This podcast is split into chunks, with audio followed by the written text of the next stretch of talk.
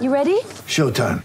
On May 3rd, summer starts with The Fall Guy. Let's do it later. Let's drink a spicy margarita. Make some bad decisions. Yes. Audiences are falling in love with the most entertaining film of the year. Fall guy. Fall guy. Fall guy. That's what the poster said. See Ryan Gosling and Emily Blunt in the movie critics say exists to make you happy. Trying to make it out? Nope. Because I don't either. It's not what I'm into right now. What are you into? Talking. Yeah. The Fall Guy. Only in theaters May 3rd. Rated PG-13. You've never been to Toronto. I'm due. I'm due. You've, waiting, nev- was, you've never really been to Toronto. kept waiting for you guys to make the finals. So when you made the finals, I was going to go. Man, you have no rights to comment about Toronto. Like until you come, until you come to Toronto and you feel it and you see it. Yeah, right, you gotta gonna come. Maybe I'll do it this season. You have to. You have to. That's So- one of the best cities in the world. Did you know that? No, I'm fully aware. Yeah, You- it there was is. I'm not. I'm not. I'm not trying to sell it. I'm just telling you, it's one of the, regardless of sports, even that's one of the best cities in the world. Vince Carter, you are amazing! Give it to me! A little baby black! Get that garbage out of here!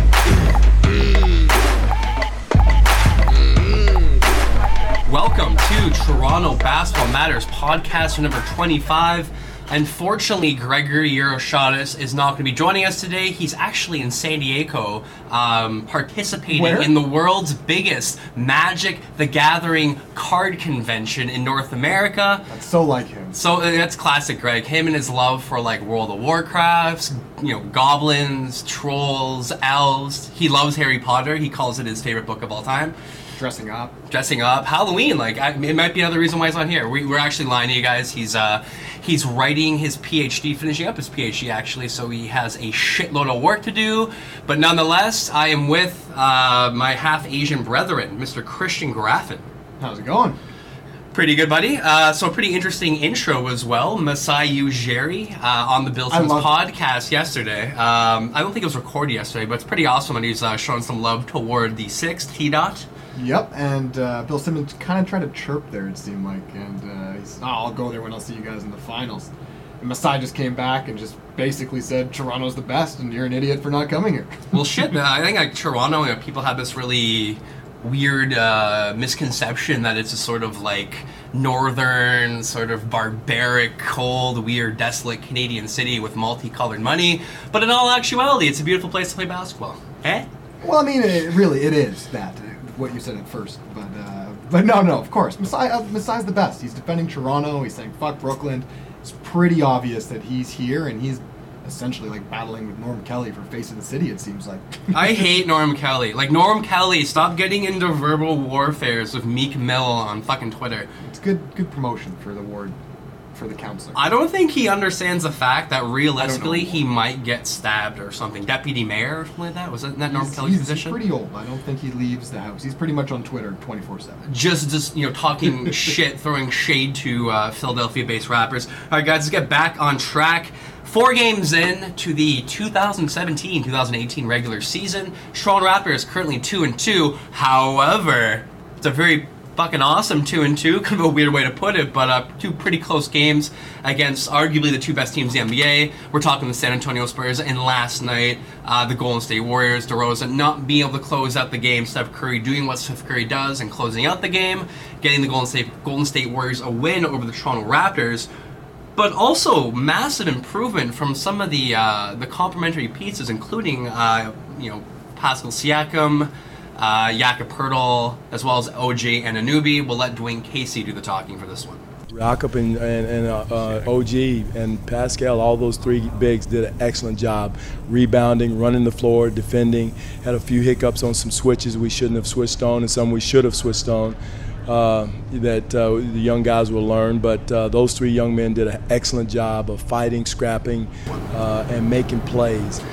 So, Graffin, going into, uh, I guess, game four, going into the season itself, um, you know, how does uh, our performance against you know two of the best of the best, elite of elite, what do you think of the Raptors so far this season? Obviously, we're putting more of an emphasis on space in the floor, three point shooting, um, kind of going away from being an ISO dominant team toward, you know, adopting sort of a modern um, offensive scheme, let's put it as that. Uh, what are your impressions so well, in the first four games, I mean, first of all, I really like what we've seen, what I've seen so far. Um, I stayed up and watched the whole game last night, uh, and it was great. Honestly, the Raptors just never let Golden State go on a run. Um, they did something similar, I guess. Well, San Antonio. The, the whole problem is when they have a lead late now, it's going to be is it going to be an issue of can they close the game out, especially against good teams. It's going to be something that I think you're going to keep an eye on going forward because the team plays very, very well.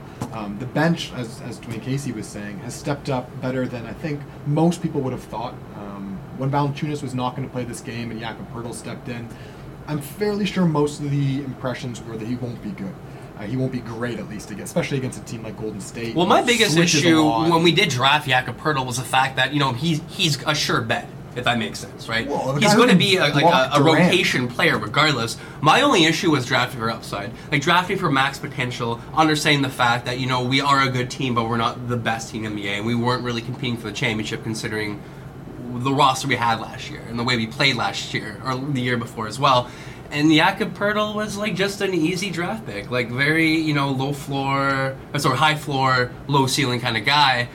He's showing up though, like his offensive rebounding is pretty impressive, and again, he's a very vital component to the second unit. You know, a big guy that you know is a good rim protector as well. Yeah, well, last night he had 11 offensive rebounds, and if you watch, he just seemed to be everywhere. No matter where the ball came off the rim, if they missed a shot. And again, the Raptors are missing a lot of shots. That's another thing. That if they're going to play this style where they do take a lot of shots, they you know they they're passing a ton right now, and people like Demar, people like Norman Powell are sacrificing a lot of their scoring a lot of the time to get that extra pass or to you know try to find a, an open guy when they drive it, as opposed to just going up and trying to look for the foul. So I think it's all helping. Uh, Everything's sort of helping the Raptors game. It, it's it's the way that they're coming together right now uh, through those first four games. Again, I expected a two and two record. That's the reason why we have to win the next game against LA. And uh, again, like there's from here on in this road trip, I think we should go three and three. It's a six game road trip. I don't know about again either the Blazers or the Jazz could be tough games. But I still think that they could easily, the way they're playing, they might even be able to go four and two and win out on the rest of this road trip. The way that they're playing right now, especially with the bench stepping up and allowing that starting unit to sort of take some, you know, take some rest and not have to be there for the whole third quarter. Right. So sort of replicating what you know teams like Golden State, maybe more specifically Houston Rockets, are sort of doing with their offense: three-point shooting or just drive the lane straight to the basket. No mid-range shots. Is that if we kind of switch the way we're playing? Obviously, emphasis on three-point shooting, space on the floor. Are we a championship contender? Could we win the East, and could we dethrone the Golden State Warriors and be the 2017-2018 NBA champions?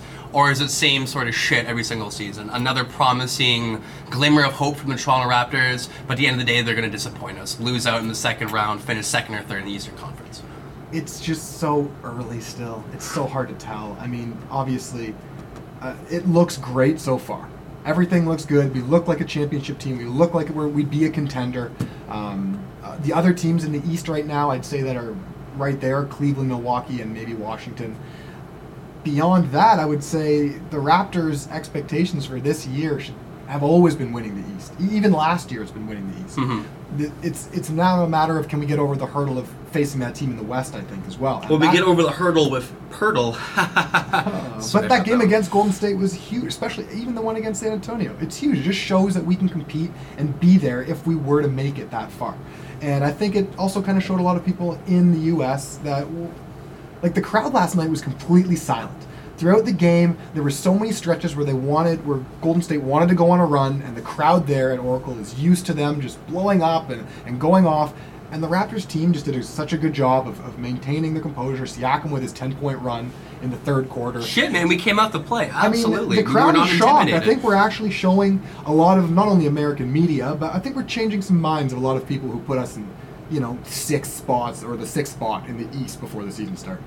Well, it takes a lot of balls for Dwayne Casey to kind of come in the season and kind of restructure his philosophy of how to run an offense and kind of pay a lot of heed to three point shooting. You know, we're talking about we're the second best three point, uh, I guess we're the second best three point shooting rate in the NBA at 44%. Listen, last year we were number, we were 22 in the NBA. This year we're number two right behind the Golden State Warriors. Also, you know what I love that we're doing this year? Fucking playmaking, passing the goddamn ball. You know, this year we're 10th in assist percentage. Last year, 30th. Year before, 30th. You can see it in guys like Delon Wright coming off the bench and who are great, ball, not only great ball handlers and point guards, but they're always looking for the open man. They're always looking to move the ball. Same thing with Kyle Lowry this season, same thing with the entire organization in general. Uh, do you think we should sort of uh, continue playing in this sort of modern model of basketball, or we will we go eventually go back to iso ball? No, I mean the it's tough because at the very end of that Golden State game, when we ended up going down, we were up for a bit and then we went down, and we kind of reverted right back to it at the end. And it honestly, it didn't really work very well. It, it ended up going into basically give the ball to Kyle or give the ball to Demar and let them do their thing. And I think that what, if anything, these first four games have shown, it's that a pass first style basketball is pretty much what I think Masai was alluding to when he said the Raptors have to change their game style. I mm-hmm. don't think it just necessarily means chuck a bunch of threes, even though, I mean, that just happens to be the result of a lot of passing. And if you end up doing that, you're going to find someone with an open shot. And I think any coach in the NBA, especially Gregg Popovich, who's one of the best, would say if you have an open look, it's never a bad look. Right. So that has to be the goal of the Raptors rotation. I think it, it's going to only hurt them if they go back to what they were doing before. And I think, honestly, with CJ Miles, with players that actually are hitting shots, like Siakam was hitting threes, Ibaka is hitting threes, Lowry can hit threes, it's it's still very, very effective to do what we're doing while mixing in a little bit of DeMar's sort of isolation ball. But do we have the right team to facilitate that type of offense? Listen, I mentioned that we um, have the second highest three point shooting rate in the NBA. We're also bottom in the NBA, around 25, 26 in three point field goal percentage. You know, are we just trying to replicate what everyone does that, you know, like all teams think they need to do to win? Like, is it, like, does it make sense for Toronto to be shooting that many threes a game, considering our limitations, the type of guys we have on roster? We mentioned Norman Powell and DeMar DeRozan. You know, CJ Miles, a fantastic three point shooter, but listen, OG Anunoby isn't typically known as a three point shooter. Serge Ibaka is incredibly streaky as well. DeMar DeRozan is not a three point shooter, and Kyle Lowry is very hot and cold from the outside. See, I think that i- an ISO ball, um, what it does, eh, it's kind of like what happened last year, is we ended up taking a lot of games against teams that weren't very good close. and we just played the same style every day, and that's what made us so predictable, especially in the playoffs. If you have this pass first style, any single Raptor could potentially get hot.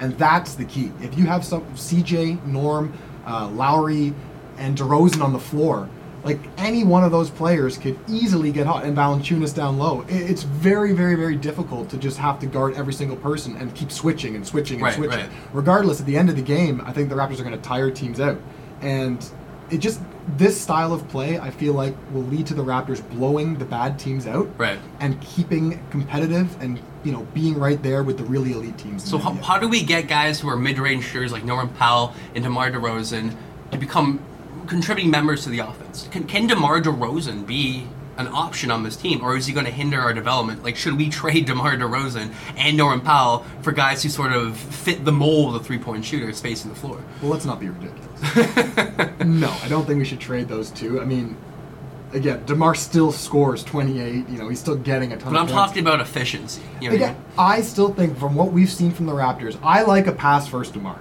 For those first two games, almost when Demar wasn't scoring a lot, he would drive it and then kick it out, and then we would get either Delon or someone would have an open look. Well, that's what DeMar DeRozan is. He's selfless. You know what I mean? At the end of the day, if DeMar DeRozan, let's say, is in a situation where we're putting such a high emphasis on the three-point shot, and DeMar DeRozan gets phased out offensively, he will still find ways to contribute no matter what. And you're talking about playmaking, maybe defensive hustle. You know, I'm not quite sure what it is specifically that he can add beyond offense, but DeMar DeRozan has the type of work ethic to find that sort of secondary role offense, right? Yeah, and we- defense as well. But we uh, also we look back at like you know we said they're not the best three point percentage shooting team. Mm-hmm. Uh, but again, like you look at in terms of trust from Demar's angle, like last year he's passing off to DeMarre Carroll. He's passing off to I don't know a lot of players that I wouldn't have a lot of trust in shooting the ball. And now he can go to Siakam, he can go to you know Delon Wright, C.J. Miles. Like these are players that have stepped up. Take it Siakam. That if they're on the floor with Demar and he kicks it, he doesn't feel like he has to go for the foul and yell, you know, and, ah, Mm-hmm. every time he goes up. He can just kick it out after he drives because he's gonna draw two people every single time. Well, that's just of- what Demar does. That's one of my issues, kind of with the uh, the structure of his team. I, I know I mentioned the podcast before. I was a big fan of the Serge Ibaka re-signing, but you know hindsight's 50-50. But Pascal Siakam looked absolutely fantastic last night. Listen, I don't know what his upside is, but the way the Raptors played the last few years, we didn't really need a four, okay, or we didn't have a four.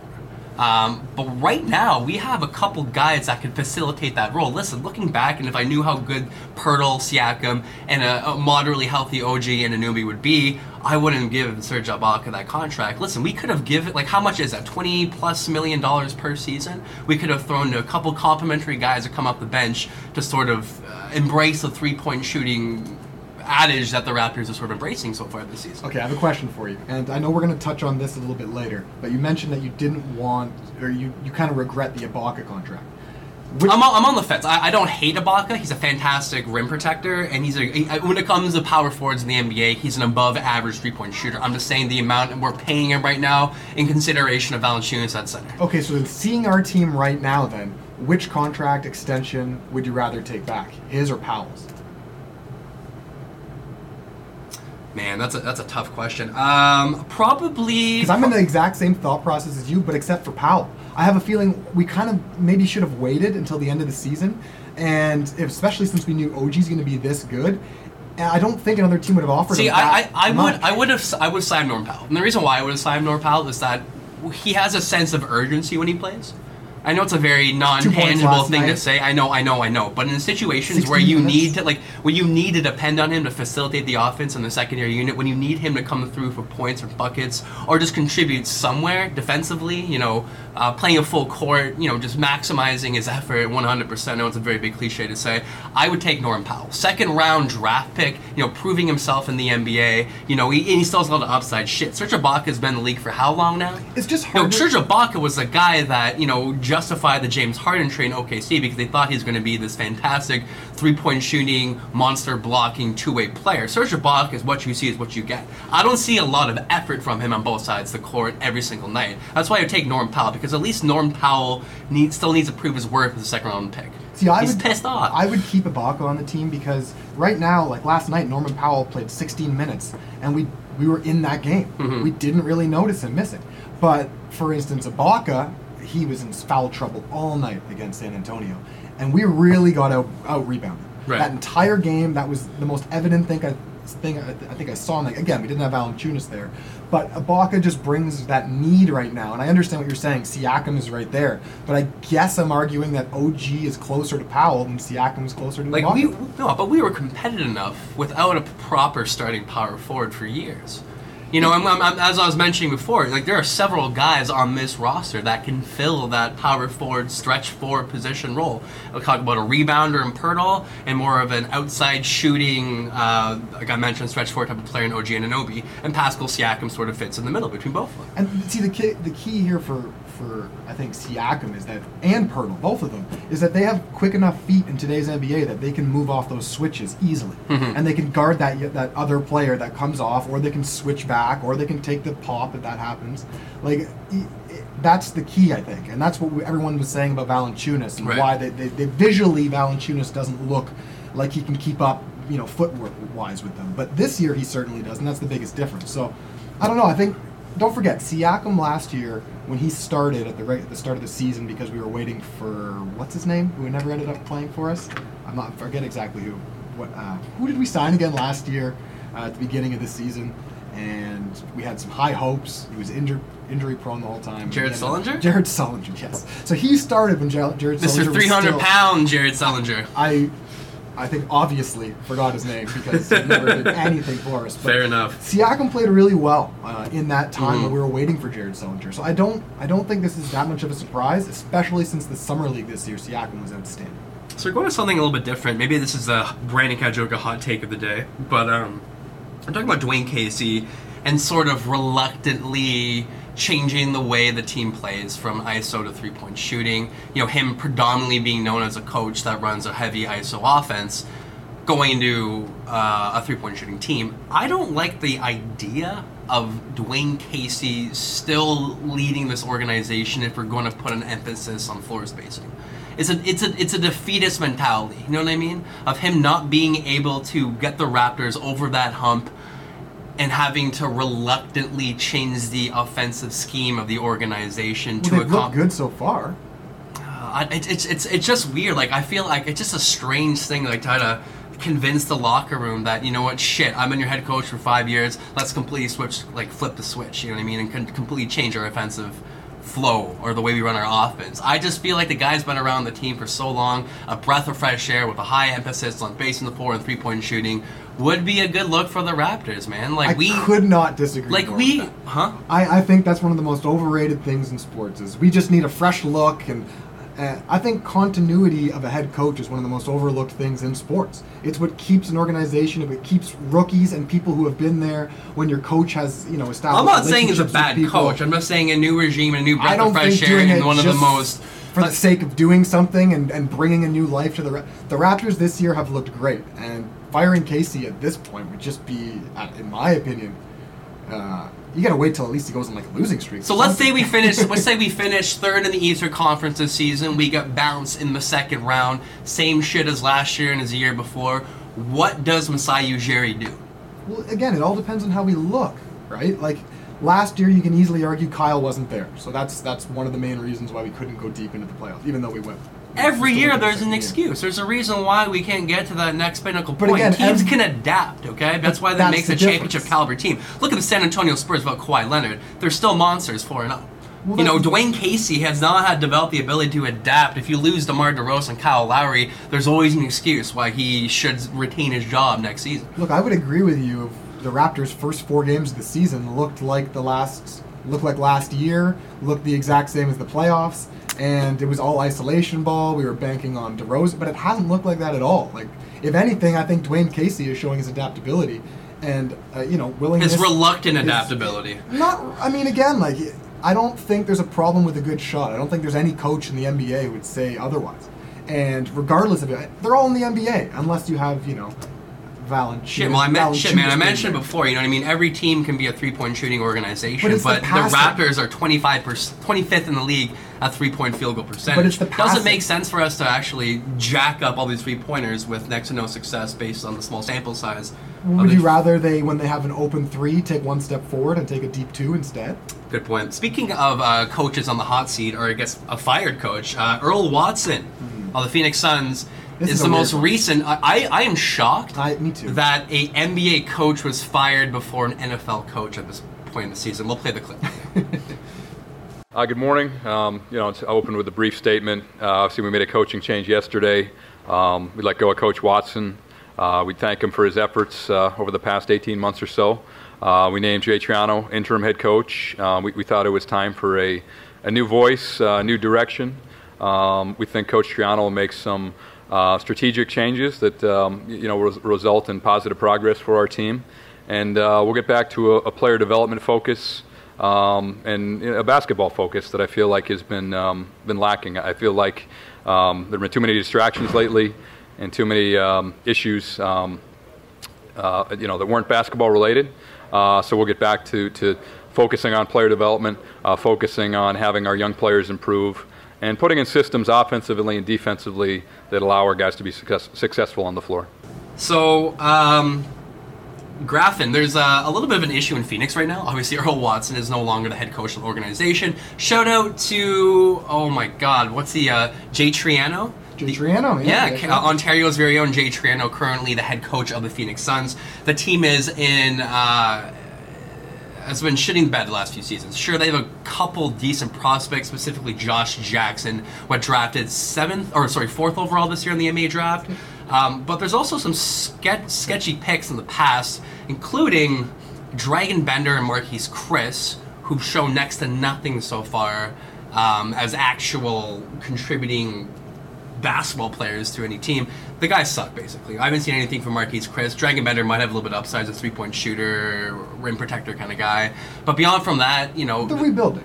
right? They're, they're a young team that's rebuilding right now. Yeah, but I don't know, man. That that Dragan Bender Marquese Chriss draft, I think, put them back a couple years. And also considering Eric Bledsoe has stated on his Twitter, "I don't want to be here anymore." Devin Booker about hasn't barbershop. really reached that net. What? He was just talking he was, he was at, he was at a barbershop. Devin Booker hasn't really uh, jumped to that next step.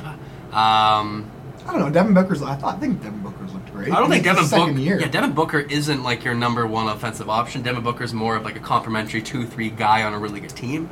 Uh, maybe like a shittier version of Klay Thompson. That sort of value. Which I'm saying is not a terrible basketball player, but you can't run an organization through. Um, and Eric Bledsoe now wants to get traded. So let's let's talk about the Phoenix Suns. How do you fix this issue? If you are was it Ryan McDonough McDonough, GM for the Phoenix Suns, how do you remedy the dysfunctionality of the Phoenix Suns?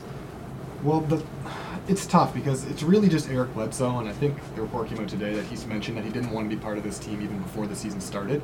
He had a he had a talk with some of the GMs as well about basically the fact he really just didn't want to be there at all. He didn't like being in a team atmosphere that's going through a rebuild when he's 27 years old and is you know sort of a veteran in the league right now.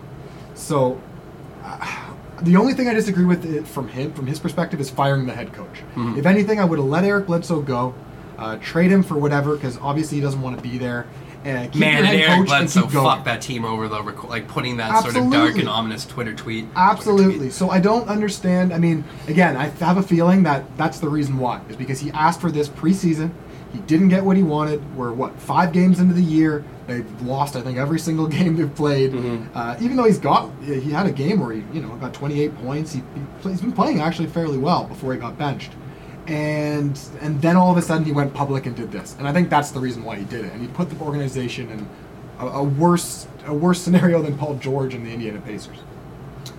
Is Eric Bledsoe that good though? Like you just mentioned Paul George in the Indiana Pacers. Also, we could talk about Jimmy Butler and the Minnesota Timberwolves. You know, having to trade uh, an All-Star player at fifty cents on the dollar. Is Eric Bledsoe an All-Star? Like, like what is his league-wide value? Like in the pecking order of the best point guards in the NBA, where does Eric Bledsoe fall? Well, Eric Bledsoe's gotten better every year, which is so it's tough to sort of you know analyze where he's going to be. Right Yeah, he's- now, he- he's, not an all star. Yeah, but he's getting better every single year because you remember that one point he was playing with Isaiah Thomas and Goran Dragic in a three-headed point guard system that Suns had a few years ago. He's playing better because he's getting the ball in his hands more. Maybe maybe he's Yeah. becoming a little more efficient, but he never really struck me as a great outside shooter. He's more He's not of a a slasher. He's a thirty percent shooter. So how does he fit onto a roster? Like what team could bring him in and he could actually right away contribute to the like you know make the team that much better?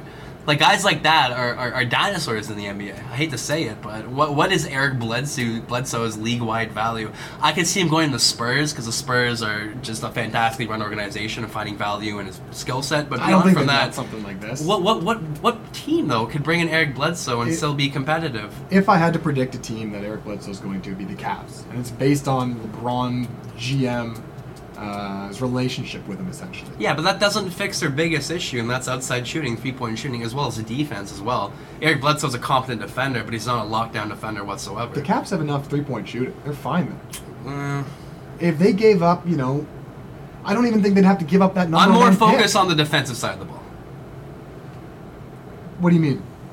Bledsoe's a decent defender, but he's on an upper echelon type defender. defender. He is up there in the in, in terms of defense. See, that's where I think we disagree. I think Bledsoe's one of the best. Is beyond Patrick Beverley, who's a better defensive point guard than Eric Bledsoe.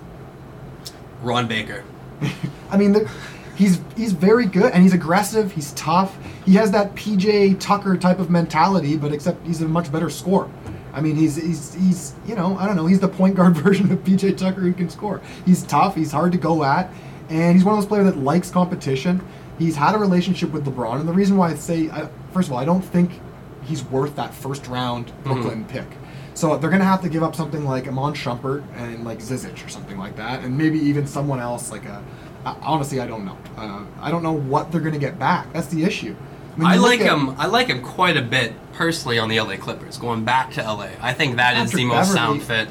What are you gonna do? It's just then you have a two-headed. Yeah, but but Be- Beverley has, like for He's years and great. years, knows how to play with a ball dominant point guard. You know, you're talking about James Harden when he was playing for Houston, taking the more Bledsoe difficult defensive matchup. Yeah, yeah. Bledsoe can also play the two, and also most importantly, Blake Griffin's development as an outside shooter. DeAndre Jordan in the low post. Bledsoe seems like the most, the best. LA seems like the best fit for Bledsoe. DeAndre tweeted, "Come back home." Yeah, no, I saw that, He and they could probably offload the fucking horrendous contract of Austin Rivers and maybe I- like a first rounder. I just to have a him. feeling. Well, DeAndre's tweeting that LeBron's on the phone. You know what I mean? I I, I just have a feeling that somehow, some way, he's gonna find his way and Cleveland roster. I, I don't know. Uh, that defensiveness is huge. Uh, that defensive sort of, I don't know. Uh, Let's agree especially. to disagree on that. well, we can agree on one thing. Phoenix right now, I think, is in they're in ruins, and this just made it ten times worse.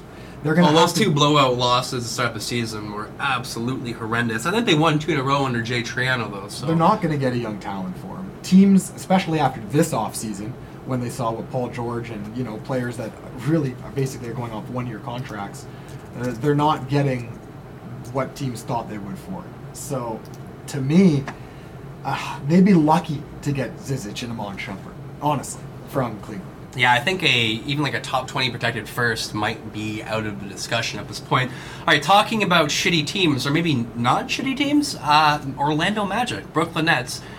Brooklyn Nets uh, stringing together a couple of impressive wins. Brooklyn Nets are three and two. Orla- Orlando Magic three and one. I'm going to shift the focus to the Brooklyn Nets really quickly, who have looked absolutely fantastic to start the regular season. Um, you're talking about a big win over the Miami Heat and the New York Knicks. We're not talking about two, uh, you know, dominant organizations, but we've seen a lot of impressive play from a lot of underheralded prospects and sort of blue chip NBA, not blue chip, sort of like on the fringe NBA players. We're talking Spencer Dinwiddie. Am I saying his name right? Dinwiddie? Dinwiddie? Rondae Hollis Jefferson, Caris LeVert, and the team is playing without D'Angelo Russell, who's looked fantastic to start the season, as well as Jeremy Lin, who went down with a catastrophic knee injury. Um, Graffin, where are you at with the Brooklyn Nets? You're talking about the best offense in the NBA and the worst defense in the NBA. Are they a playoff contender? Well, as a, a betting person on the NBA, this is the I hate this team. They keep screwing me over in every single game. They're unpredictable. You never really know. I mean, they're scoring a ton. That's the one thing that's that is sort of predictable about them. Uh, the last two games, they had great defense, I think, and that was Mhm. the difference between both the Knicks and the Heat. They scored under 90, I think both teams did. And I mean, they're scoring in bunches. It's it's crazy how the how the Nets are doing. Run I and gun offense, man. It's a fun team to watch. I think that's what it is. I think every player right now is being unselfish. I think they all know their role. Sort of what you said. They're all that type of player who's Mhm. always been, I guess, a role player as opposed to the man to step it up. As opposed to, you know, maybe D'Angelo Russell is the one person who doesn't fall into that. But beyond that, they've looked great simply because everyone's willing to do their part, share the ball. Selfless basketball, man. Exactly, and that's what works. That's what makes teams good. That's why I was so high on them coming in this offseason. I know they're not the sexiest team uh, uh, in the NBA, but I still think they're going to fall off. it's it's but it's the fun of having a team like this with no expectations coming in the season. Listen, everyone thought and was thinking that this team is going to be the bottom of the barrel, and just having a bunch of young, energetic players coming in, having to prove nothing in the NBA is a very exciting thing. Um, and, and listen, man, where the fuck was DeMarre Carroll's shooting uh, efficiency in Toronto? The guy shoot fucking 16 points per game. 6.5 rebounds, man. The guy's shooting like what, 475 from field goal, shooting over 400 three point percentage. The guy's showing up to play this year. He may have been injured last year. I'm not quite sure what the issue was, but DeMarre Carroll is an actual NBA basketball player. Well, he's definitely got something to prove to Toronto right now. It looks like. I mean, he that game last. Night he was also guarding uh, LeBron James last night, especially during the end of the game when they were trying to go on that run. And, granted, Cleveland almost came back, but give it to Brooklyn. Like if if if you're a team that's up by ten or whatever it was, and Cleveland storms back, and honestly, LeBron looked like he was going to take that game over last night and win solely by himself, and Brooklyn just kept weathering the storm. Uh, it's a team now that they have kind of uh, a young core, I guess, and who knows what they're going to be. They're going to be very inconsistent. I don't think they're going to be a playoff team, uh, but they will be fun to watch. And uh, and yeah, I mean, also Orlando, same thing. Uh, did you ever see this coming from them? We'll go back to Brooklyn for a sec. I just want to talk about like like Sean Marks coming into that organization and just really, you know, like taking the absolute worst case scenario with Billy King's like based on Billy King's tenure, trading every single draft pick and just Uh, assembling a roster that's efficient. You know, you're talking about guys like Rondae Hollis Jefferson and Caris LeVert, who are late first round picks, who are actually starting caliber players in the NBA. You're also talking about the emergence of a guy that I was really high on the offseason. I don't think you or Greg were really high on him, D'Angelo Russell, who's proving to many right now that he is an all star caliber top 15 talent in the NBA. Nope. Well, we'll see at the end of the season. All right, Um, enough on the Nets. on the on the Nets. Oh, Last thing from the Nets. So I just Oh, I, I love on. I love like all these random guys who couldn't find a roster position in the NBA are spar- starting to show their capabilities as contributing members to an NBA organization. I know I men- mentioned Spencer Dinwiddie. You also got you know guys like like, like Trevor Booker, for example, uh, even DeMarre Carroll, like I mentioned before, who could be potential trade chips moving down the road for a contender looking to add that one extra guy to their bench. You're talking about, you know, maybe not a top 10 draft pick, but maybe they can get a couple late first. You know, look what they did at the draft this year, man. They grabbed um, what Jarrett Allen from Texas this year, who's turned out to be a fantastic rim protector defensively. You know, the, just, just the ability to, to trade off these guys when they're, they're like have like really high value because they're playing obviously for a piss poor organization. I, I love the direction this team's going. I, I don't think you could have taken what they had a year ago and made it, or two years ago and made it into what it is today. It's pretty impressive in my opinion. So, do they make the playoffs in your opinion? I wouldn't be surprised. That's a cop out answer. Yeah. uh, you know- I wouldn't be surprised. Okay, so moving over to the Orlando Magic, another very exciting team in the NBA. Orlando Magic currently three and one right now. I guess the biggest surprise and biggest takeaway I'm taking away from this is the improved play of Aaron Gordon's three point shot. What the fuck is happening so far? So far in two games, Aaron Gordon is shooting 85% from the three point line. He's like Blake Griffin now. He's him and Blake Griffin are like these changed players that can shoot from the outside, can dunk absolutely massive. He's the Blake Griffin of the East. Mhm. And this year is the year he'll be an All Star. I think he'll sort of take over. He'll finally, I think, lead that team. Although Evan Fournier has been another person who's really, really impressed me there. He's been absolutely great, uh, not just scoring, but sort of all over the place with rebounding. It's just, I don't know. Or- Orlando's one of those teams that uh, you didn't expect anything at all out of them, and you see them now beating teams like the Spurs all of a sudden. Like, where where did that win out like, come from at all? And the Heat even. So the Heat have now lost to teams like Brooklyn and Orlando, and I have no clue how to assess that. Right. I don't know if it's Miami's just like last year, early season drought. Mhm. I don't know if these teams are sort of hot early because Orlando, I think, right now is three and one, uh, technically first in the Eastern Conference. So it's it's it's mine. I don't think Orlando as well will be a, a playoff team, but it's it's fun to sort of watch the ride right now and see these young players blossom. Well, there's two things to this. Um, well, for me personally, so you talk about last season bringing a guy like Serge Ibaka. They signed Bismack Biyombo, and unfortunately, Aaron Gordon was pushed to the small forward position, where you know he had uh, obviously a lot of difficulty sort of acclimating to that position, more or less the, the three point outside shooting. Um, he's in the perfect position now. Perfect position playing power forward. I'm not quite sure why specifically he's improved. Maybe, you know, it's off-season mechanics. Maybe he should talk to a shooting coach.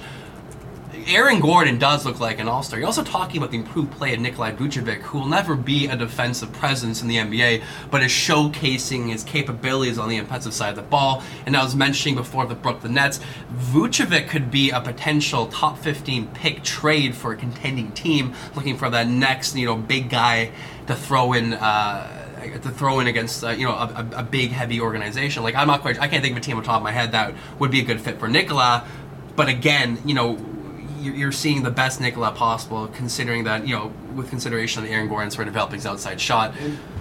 Vucevic was one of those players who fell into the same trap, sort of, or the same mold as Valanciunas in the Mhm. offseason, right? Where they were saying he's one of those typical bigs that it's slow feet, doesn't really move well, doesn't transition to this new NBA.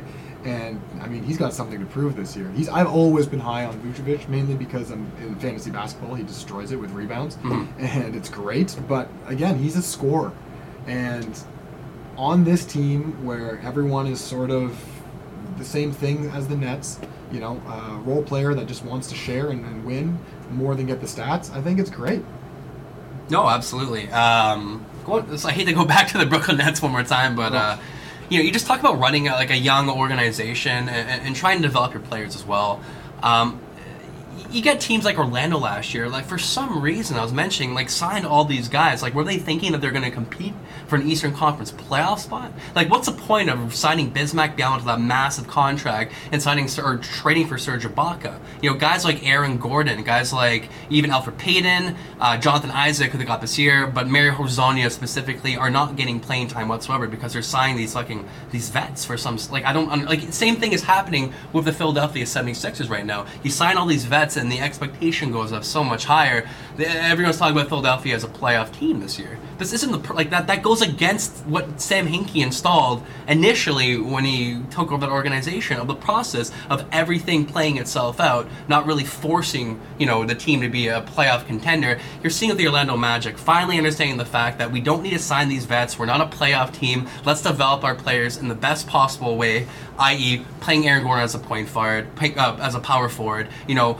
letting Elfrid Payton develop his shooting as a point guard as well, and also you know, giving Jonathan Isaac a little bit of playing time and trying to figure out his role in the NBA. Um, a lot of teams kind of force a lot of players uh, force a situation by signing all these vets. I think Orlando's doing the smart thing this year by actually letting the young guys play and uh, they're play their actual position. See, I would disagree with, especially with the 76ers, uh, or specifically, I guess, only with the 76ers. I think there's a time, like, I don't think Sam Hinkie would have said, let's just keep doing this and doing this and doing this and acquiring draft picks as much. If anything, it's you kind of got to realize when your team has sort of built enough of uh, core, I guess, Mhm. Markelle Fultz, Embiid, and Simmons, and where you want to actually surround these players with people who can teach them something in the game. You don't want these players going out there. Otherwise, look what happened to the Lakers last year. Like they were just, or two years ago, I guess I should say, is when they were all young. They were all just celebrating off of losses, and you saw Kobe on the court with his straight face. He hated it. He hated being there. So it, it was, I don't know. It's it's different for me. I, I, I think the 76ers are one of those teams that, I mean, you've seen them. They've been competitive for these first three, four games of the season, and they've been facing really tough teams.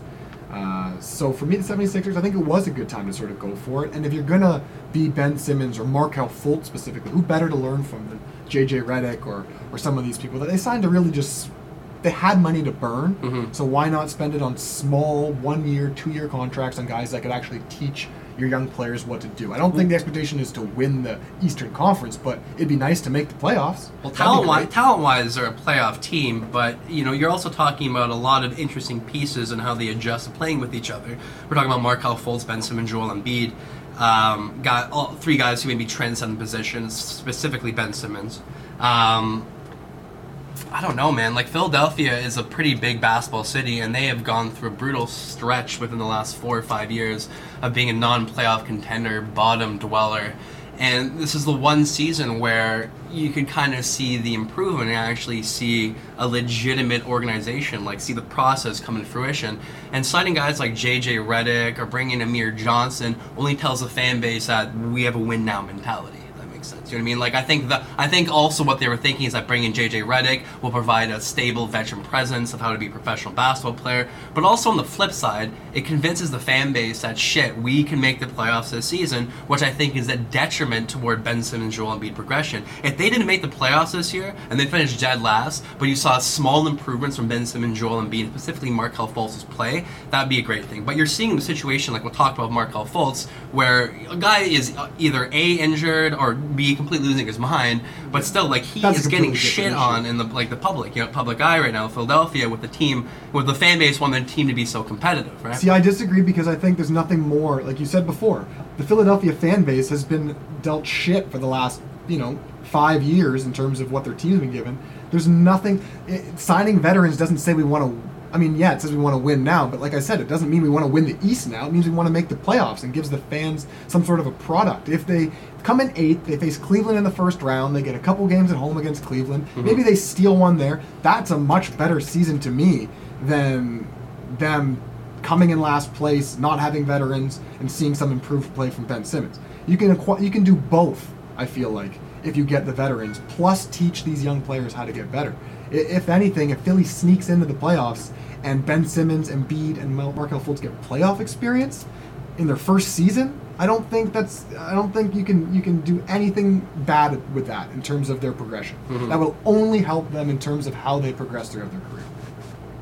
Agreed to disagree. All right, uh, I guess we're talking about Markelle Fultz. Spring up for a second. So, Markelle Fultz. This is uh, a weird one, eh? This, this oh. whole injury issue. I'm not even quite sure how to bring up this conversation. So Markelle Fultz, the number one overall pick from Washington, uh, Boston Celtics trade their pick from three to one, Right. or sorry, from one to three to Philadelphia to get the number one overall pick. Uh, Danny Ainge making that trade two days before the draft. Maybe he uh, had a little bit of an insider tip. Nonetheless, Markelle Fultz, uh, big story going into the, uh, I guess, preseason was Markelle Fultz completely changing the mechanics of his jump shot going into this season, where you can clearly see him struggling as a shooter. Uh, the slashing's there, the dynamic, play, um, you know, athleticism is there when it comes to driving the ball, but when it comes to shooting the ball, he- he's been essentially garbage. Uh, many pundits are sort of saying that he might have had an injury in the offseason. Other people more related to uh, maybe uh, changing his shooting mechanics. Here's Philadelphia 76ers head coach Brett Brown discussing the issue. I don't know the specific time frame that, that we realized that. It was clear he wanted to change his shot. We got that. He came back over the summer with that. And, you know, that was something he was into doing, and we wanted to help promote that. He, he spent a lot of time doing that, and over time we've learned this. This is something, uh, it's a fair question. This is something I'm doing with him. We're doing it as we speak. What I will tell you is I am going to wrap my arms around this kid and we are going to do exactly what I've done with Nerlens Noel and other young people that have come in here. And I, I want to own him. And we're going to do this together. He is incredibly important to us. I can't wait to do it. I feel the excitement. You can probably see it when I'm talking to you now. That I feel when I watched him over the past few days and what he was there is no doubt why I why I don't second guess that he was the first And did you player chosen. He's a resilient kid. He's an incredible kid, and the the scrutiny and the microscope. This is all sort of completely foreign to him, even with the profile that he has had. But he carries himself with grace, and he carries himself with strength. And I believe that this period that we're going through, we're all going to look back and take a deep breath and think that this was, I think, the launching pad to changing some stuff. First of all, getting his health right, and letting him have a chance to feel good about him, about himself. And uh, I don't know, I'm in a crazy way. I'm really excited. Thank you. Coach. So, Christian, um, very quickly, let's touch base on Markelle Fultz's play on the 76ers part of the season. Um, should they sit him for an extended period of time? Is he injured? What is his current ceiling? You know what I mean? If he does, if he did change his shooting mechanics, what is his current ceiling? Like, what kind of player do you think he can be? Would you draft Alonzo number one? There's so many questions pertaining to this, and I can't really specifically address what the problem is. I'm going to try to go through this as logically as possible. And I'm going to say that he was injured prior to, you know, all of this. The only reason he's even mentioning this this shot change thing to the team is because of the injury, and he didn't want to disclose it. He knows Philadelphia's history of limiting people who are injured, Mhm. and he wanted to play. I think he wanted to prove himself, and that's really all this comes down to. Him and his camp wanted to sort of hide a little bit of this injury, give him enough time to, to, to play, and he would honestly, he thought he could probably play through it, and not even, people wouldn't even notice. Uh, obviously, he was wrong, especially with his free throws. Everything in his game looks off, and if Philadelphia right now had the player that they drafted, the player that you know was what he was out, coming out of college, like if you look at game tape from Markelle Fultz in Washington compared to Markelle Fultz right now in Philly, it's completely, completely different, and especially the shot. So I think now that this has sort of come to light, the media has gotten more a hold of it. It's gonna, it's basically gonna put the 76ers in a position where they're gonna have to have a serious talk and say, let's sit. Like we have to have you sit. But they've never healthy." done that. They have been the most piss poor organization when it comes to actually addressing health issues in an organization. I Here. really don't think they Let have me let me run this down for you a second, okay? So Michael Carter Williams had labrum surgery 2014, and by the start of 2014-15 season, October, the still ha- team still hadn't fucking set a timeline for his return. Okay. Also talked about the Ben F- Simmons foot injury in 2016 last year. Team also refused to set a timeline at all. Jahlil Okafor, March 2016 knee injury was supposed to be a six-week recovery. The guy's still experiencing discomfort one year from now. You know, it's just the fact that the team is so skittish at actually addressing the issue at hand. If Markelle Fultz needs a fucking sit, sit the guy down. Don't play him. Don't pussyfoot around the situation and say his shooting mechanics are a problem, or force a guy into court if he's fucking injured, if he's the first overall pick, if he's a future face of your organization. Take him out this season. Let him take the season off. Even let rehab it for maybe two months.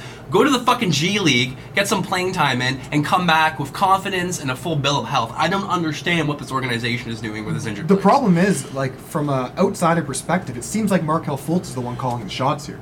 It Th- th- why are they allowing him to be in that situation in the first place? That's and, and crazy. that's, that's exactly my point. Is that it seems like Markelle Fultz is the one who decides he's going to change his shot, who decides he's going to do this, and they still let him play. Mm-hmm. At some point, if you're the Philadelphia 76ers, you know, staff, head coach, this is you just went through this with Embiid and and Simmons.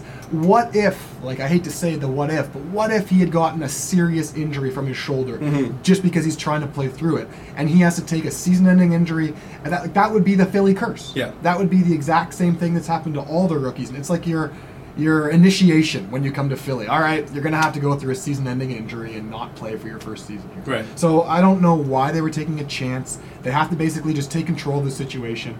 I've never really been a big fan of Colangelo. I don't know how much he affects this at all or anything. But I mean, again, this is a team that trade. Look, di- this is kind of interesting. but Danny Ainge trades away. Two days. You know, trades that draft pick away. Two days before the He traded away Isaiah. He traded away Isaiah Thomas, who was also injured. He may know what's up. He, he, he and then ironically, the player that he got in free agency goes down with a season-ending injury. So who who knows if it all comes back full circle? Danny Ainge basically though just let go of players that were injured or weren't going to allow them to win this year, and Markelle Fultz obviously had something wrong with him. He wasn't playing in the summer league. They just shouldn't have played him from the start. They, this is a team that honestly I think Ben Simmons should take over anyways at the point guard. Oh, when you talk about like we talk about like before. injuries like Joel Embiid and Markelle Fultz, take the fucking sure goddamn thing and create your offense specifically run through him. Like everything is about Ben Simmons right now moving forward. And I- Listen, Joel Embiid might be the greatest center in the history of the NBA. One healthy. But the guy's a gamble, one healthy. Markelle Fultz, same sort of situation as well.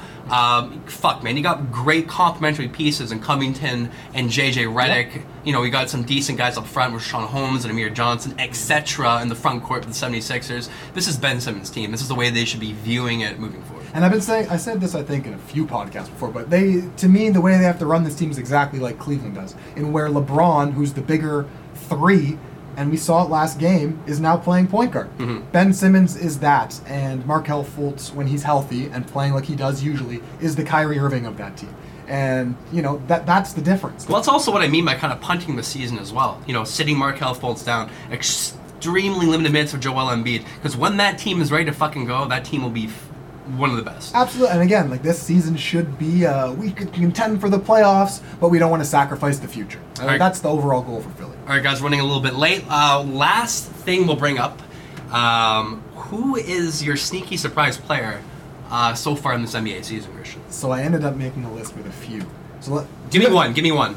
Give me a sample sandwich. We'll bring in a. Okay, so this one's one for next you because you've been ragging on him a little bit, especially I think the last. Uh. You're bringing Lauri Markkanen. I am bringing Lauri You're bringing Lauri Markkanen up, Markkanen yes. up. Yeah, and you know what? You know what? I was going to reluctantly concede? say his name as well. Absolutely, Markkanen. And this is the same situation. I know I'm bringing up the fucking Brooklyn Nets again, but Chicago Bulls are a terrible organization. They have one guy on their team who might be has a, like all star potential. No one else on that team. Zach LaVine might. Ugh, okay. Anyways, Zach LaVine coming off what? It, what was it in eight? Um, Achilles knee- injury. it's a knee, I Knee injury. Knee, Okay. yeah. Anyways, uh, Lauri Markkanen is the only guy on that roster who has points, any thought about eight being. rebounds, and five from eight from three. He his stroke, like has he has, has the ball hit the rim yet when he's shot this year? It just looks like dirt. He but he's like in the dirt. perfect situation That's playing with Robin right there. Lopez, like a big physical brute at center. His ceiling is Dirk. He looks just like him out there with his shot, at least. I mean, not the, the Ryan Anderson! tributes, but- Um, That's the low end, I think. My my my sneaky great player is someone I mentioned already, and continuing with the Brooklyn Nets, uh, Rondae Hollis Jefferson. The guy has just he, he he looks so switchy. Like he looks like like he could play three four positions on offense. He could guard four or five positions on defense. Uh, one of the better sort of guard forward rebounders in the NBA. A guy who's putting up 15 points per game. He's like Al-Farouq Aminu on Portland with like a really good like a pretty decent jump shot. Like I don't think he's gonna be an all star, but I see him being like a really good complementing piece to a really good starting five rotation. A guy that can guard so many different positions. A guy who's developing his offensive acumen. A guy who I just think will be uh, uh, playing the NBA for a very long time. Plus, he did the LeBron block on LeBron. It Doesn't get much cooler than that, and eh, into the win too. So that's that's what I like about that uh, Rondae Hollis Jefferson. He's been playing great. He's a two way player. That's that's fantastic. If I had to go just quickly, a couple other players that Mm-hmm. have really impressed me. Eric Gordon. I feel like Eric Gordon takes over the ball, especially with Chris Paul out. We're looking like the old school Eric Gordon when he was Absolutely. for Chris Paul when he played for the Hornets. right? Exactly. He looks like he can easily attack the basket at any time or step back and take the three. He did the one the other day to beat the 76ers. Um, Oladipo has been playing out of his mind. It's one of the reasons why. Yeah, but 26 points. You, any if fucking Terrence Ross could get 26 points per game if he was running the uh, the offense for the Pacers right now, man. Yeah, but he's again he's he's what did he have 38 I think the other night. He's, At he's 26 points per game, right? He's really playing really okay. So, anyways, and Evan Fournier, I already mentioned him earlier, but he's been playing also. I feel like uh, much better than usual. He's usually known as a point scoring type of guy, and I think he had ten rebounds the other night. He had a bunch of assists. He's getting a lot of steals as well. He's just playing really good hustle type of basketball, and it's one of the reasons why Orlando's doing well. Mm-hmm. All right, guys, thank you very much for listening. Hopefully, Greg will be back next week with Greg's Gripe. Um, we'll also bring some fancy talk next week as well. Um, thank you very much for listening, guys, and have yourself a fantastic rest of your week. Go Raptors, go! Go Brooklyn Nets.